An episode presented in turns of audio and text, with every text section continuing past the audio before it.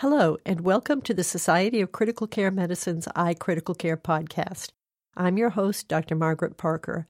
Today, I will be speaking with Nnenna O. Chime, MD, MPH, about the article A Survey Demonstrating Lack of Consensus on the Sequence of Medications for Treatment of Hyperkalemia Among Pediatric Critical Care Providers, published in the June 2015 issue of Pediatric Critical Care Medicine. Dr. Chime is a second year resident in the Department of Pediatrics at the Albert Einstein College of Medicine and Children's Hospital at Montefiore in New York. Welcome, Nnenna. Well, thank you, Dr. Parker. Thank you for having me. It's great to have you here. You're going to be talking about hyperkalemia today, which is potentially life threatening. Are there guidelines out there for the management of acute life threatening hyperkalemia? Yes, there are guidelines. Well, for adults, in the ACLS guidelines, we have clear recommendations on specific medications, dosages, routes, and sequence of therapy for treatment of hyperkalemia during cardiac arrest. And as far as the guidelines go, this first appeared in the 2005 guidelines where diuretics and resins were recommended for mild hyperkalemia. And then we also had glucose insulin, sodium bicarbonate, and nebulized albuterol recommended for moderate hyperkalemia, and calcium chloride, sodium bicarbonate, glucose, and insulin, and nebulized albuterol recommended in order of urgency for severe hyperkalemia. This was further clarified in the 2010 guidelines where the recommendations were stated in order of urgency starting with the membrane stabilizers, then the medications that cause intracellular shift of potassium, and finally medications that cause excretion of potassium from the body. But the pediatric advanced life support guidelines do not have clear recommendations for life-threatening hyperkalemia. What we actually have in PALS is after each medication we have like a statement stating that it's possible to use that for hyperkalemia. So take calcium after calcium is written in PALS, you have something saying, oh, it can also be used for hyperkalemia. But it is unclear if there's actually a consensus on sequence among pediatric providers.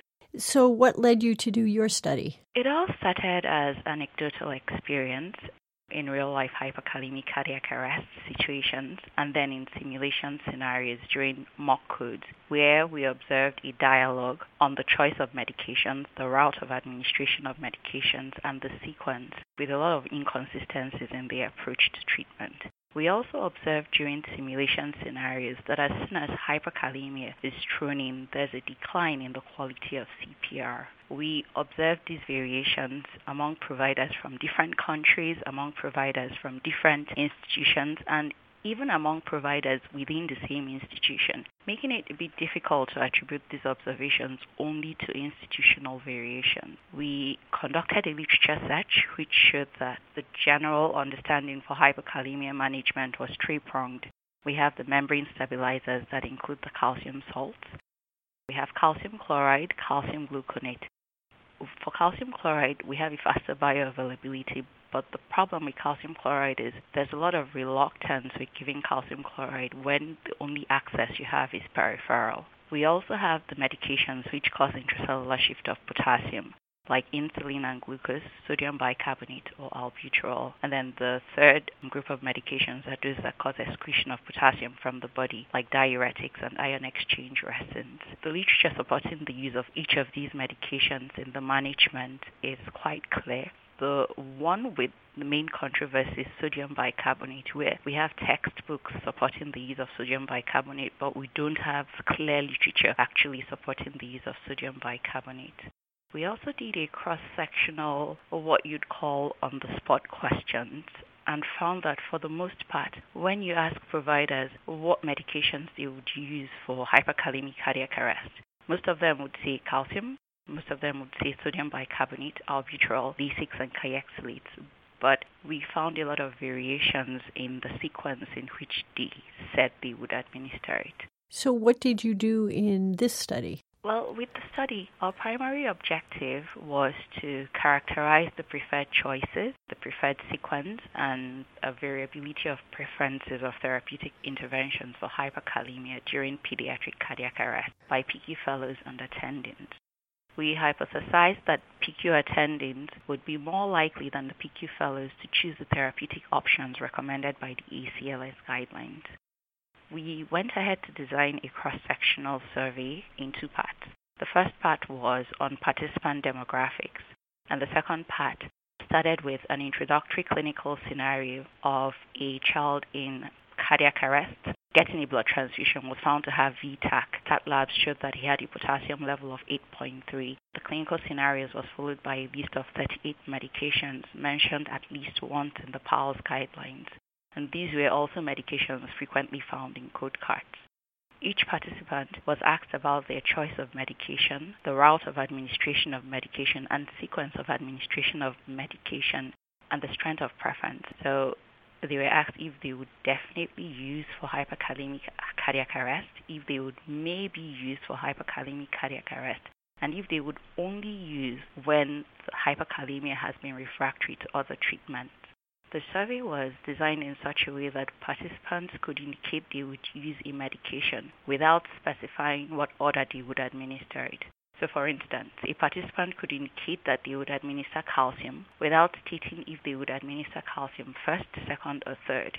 The participant could also indicate that multiple medications would be administered at the same time, like indicating that calcium and albuterol would be the first medication they would administer. We try to limit the options in our survey to real life options as a result, medications that we felt would only have the IV option were given as just IV, like calcium gluconate had just IV option. Then medications like insulin, where you had multiple routes of administration, like IV or subcut, we had those options on the survey. The survey was distributed to all the fellows and attendings at the annual PICU Fellows Boot Camp at CHOP for two consecutive years. And this boot camp is usually attended by first year PICU Fellows from the Northeast region. Every year, we have approximately 25% of the PICU fellows in the United States attending this simulation based multi institutional training. The survey was paper based and participation was voluntary. And we had a good response rate. We had about 89% responding, with 84 fellows and 24 attendings. When did you do this survey? So we distributed the survey first in 2011 and then we redistributed in 2012 to only people who did not complete the survey the previous year. And were the attendings all from CHOP or were they from a variety of institutions? Oh, they were from all the institutions we had the fellows from. So you had a good, reasonably broad cross section of the PICU world. Yes, well, of the 25% from the Northeast region. Yeah, yes, yeah. yes. So what did you find? Well, we had some expected and some rather surprising findings. So for findings, we had like three broad, categories. We had the choice of medication, we had the route of administration, and we had the sequence. For the choice, the most frequently chosen medications by our respondents were calcium salts, sodium bicarbonate, insulin, dextrose, albuterol, and Lasix. Calcium salts were very popular, which reflects the general consensus in the literature on the use of calcium. Our results also reflect the controversy on the choice of calcium salt, with some picking calcium chloride and others picking calcium gluconate. We also had respondents that picked both calcium salts, and we had respondents who did not pick any calcium salt. That was surprising. Regarding the route of administration, we had participants that picked that they would use insulin only as IV bolus. We know that the onset of action for insulin is within 10 to 15 minutes when it's given as a bolus administration. But we also had participants that indicated that they would administer insulin only as a continuous infusion or subcutaneously. That was a bit surprising considering the fact that the case was hyperkalemic cardiac arrest. Uh-huh we had about 60% of respondents indicating that they would administer insulin only as continuous infusion and subcut without giving the IV bolus at all during cardiac arrest. And then for the sequence of administration, most of our respondents indicated that the order of delivery of at least one medication without indicating, some of them didn't indicate the order of delivery of the other medications. Participants who only partially indicated the order of delivery were included in our analysis because we felt that we were going to get reasonable information from that. For instance, we had participants that would indicate that they would administer both insulin and albuterol and then go on to specify in what order they would administer albuterol without stating when they would administer the insulin. Among the respondents that specified the order of delivery for the calcium salts, calcium was most frequently chosen as the first medication they would administer, and we had about 70% choosing one or both calcium salts as the first medication they would administer. About a third of our respondents chose a medication other than calcium as the first medication to be administered. Among those that chose sodium bicarbonate, it was frequently selected as the second medication, but we had a very relatively low consensus on sodium bicarbonate, which is not very surprising considering all the controversy in the literature regarding the use of sodium bicarbonate in hyperkalemic cardiac arrest. And then for insulin and dextrose, both were most frequently picked by respondents as the third medication they would administer. Only 15% of respondents indicated that they would administer calcium, sodium bicarbonate, insulin, and dextrose in the ACLS recommended sequence. This was surprising considering the fact that majority of our respondents had received ACLS training. The PICU attendants were more likely than the fellows to indicate that they would administer the medications in the ACLS recommended sequence. This confirmed our hypothesis and when you look at everything in the context of the fact that we lack clear guidelines for the choice sequence and route of administration of medications, then the results are not very surprising. When you had some of your surprising findings, for example, some of your respondents did not pick calcium as a therapeutic option at all, and some only would use insulin subcutaneously. Mm-hmm. Did you look at whether those were fellows or those were attendings? So we didn't we looked at we looked to see if there was any difference in the number of people that chose that let's say they would use they would not use calcium. And we found that we had more fellows indicating that they wouldn't use calcium than the attendings. But you had some attendings who would not yeah. use calcium? Yes we did. that's really surprising to me. Uh, very interesting so, what are the implications of your study for our current clinical practice as well as for our educational programs? The implications, I think, for clinical practice and educational programs are intertwined. The study highlights some of the difficulties faced in the management of life threatening hyperkalemia. We have several decisions that currently need to be made real time, like the choice of calcium salts to use. Will it be chloride or gluconate? This choice, we understand, is affected by institutional policies on administration of chloride, maybe. Do we allow chloride peripherally, or does it have to be central? We also have questions on the route of administration of insulin. Is it going to be IV? And even if you decide it's going to be IV, are you going to give it as an IV bolus or are you going to give it as a continuous infusion? The decision to administer insulin alone, insulin with glucose, or just glucose, because we actually had respondents that said they would administer just glucose without insulin and then the decision to give or not to give sodium bicarbonate. All these decisions potentially add to the cognitive load of the healthcare provider with a huge potential for breakdown in communication, in deterioration of leadership, and almost inevitably a deterioration in the quality of CPR. Then we have the PALS guidelines, which lack clear recommendations on the sequence. This plays into clinical practice, which ends up being very variable, not just due to the individual presentations of our patients, but also as a result of the lack of clear recommendations, with the chosen sequence dependent on the individual preferences of different providers. This in turn impacts what residents and fellows are taught. What about the limitations of your study? Well, the study was faced with several limitations. We had limitations peculiar to the study design, this was a survey study, and responses might not reflect real life practices. We also had incomplete responses, which might induce a response bias associated with provided uncertainties in some questionnaire items. And then we distributed the, fel- the, the survey to first year PICU fellows, mostly at the boot camp, um, who had just finished their pediatric residency training about a month prior, making our results more representative of general pediatric residents at the end of their training than of PICU fellows. The survey also does not capture the response of other pediatric specialties like the pediatric emergency medicine fellows and attendings who also manage life-threatening hyperkalemia sometimes.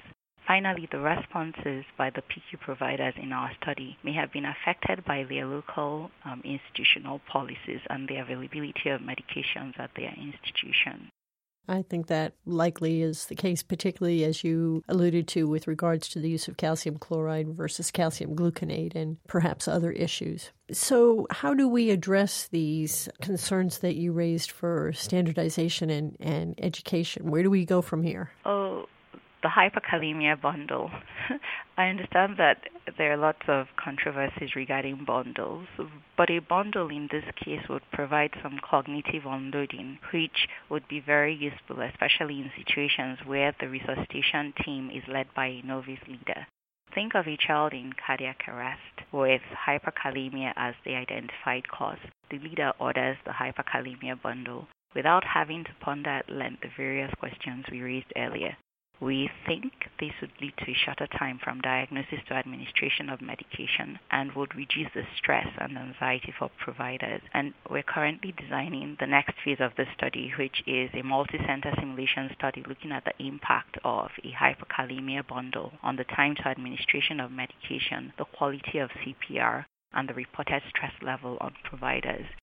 We acknowledge that the bundle will not be appropriate for use in every clinical scenario, but we believe that the bundle will pro- probably be very beneficial more so to novice provider like the residents and the fellows who have less clinical acumen to fall back on than the attending. The concept of uh, bundles, as you said, is certainly widely applicable in critical care, and this is kind of a novel kind of bundle. It seems to me that it would be helpful not only to residents and fellows who may be in the situation of leading a code when they're not that experienced, but it would also potentially be very helpful to the nursing staff to know what is what they are likely to be asked for next and what medications to draw up and have ready in what order. So it seems to me it might help the functioning of the team as well. Yeah, that's the hope. Well, that's what we hope to find with the next well, study. It would be very. It'll be very interesting to see uh, what your your next step is. Do you have any final comments you'd like to make? Well, hypokalemia is potentially life threatening. It might not be the commonest cause of cardiac arrest, but it happens and it is reversible. We would like to ensure that when providers are faced with this situation, nothing detracts from providing high quality CPR. We believe that having clear recommendations in the PALS guidelines would be a step in the right direction. Well, thank you very much, Nana. I appreciate your joining us today.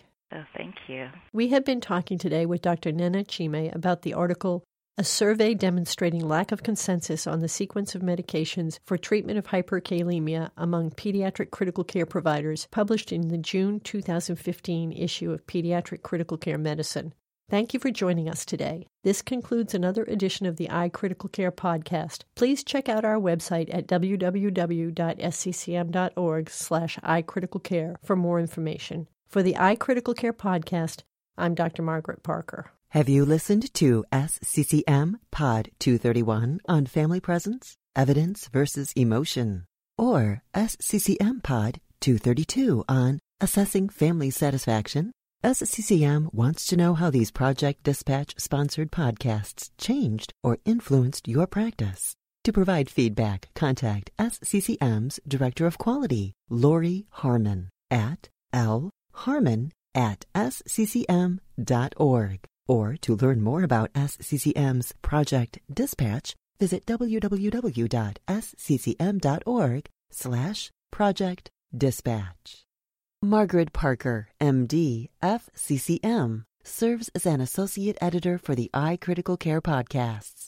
Dr. Parker is professor of pediatrics at Stony Brook University in New York and is the director of the Pediatric Intensive Care Unit at Stony Brook University Medical Center.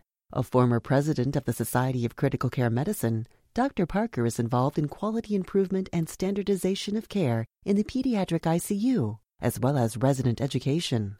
Her clinical interests include severe sepsis and septic shock in children. The iCritical Care podcast is copyrighted material and all rights are reserved. Statements of fact and opinion expressed in this podcast are those of authors and participants and do not imply an opinion on the part of the Society of Critical Care Medicine or its officers or members.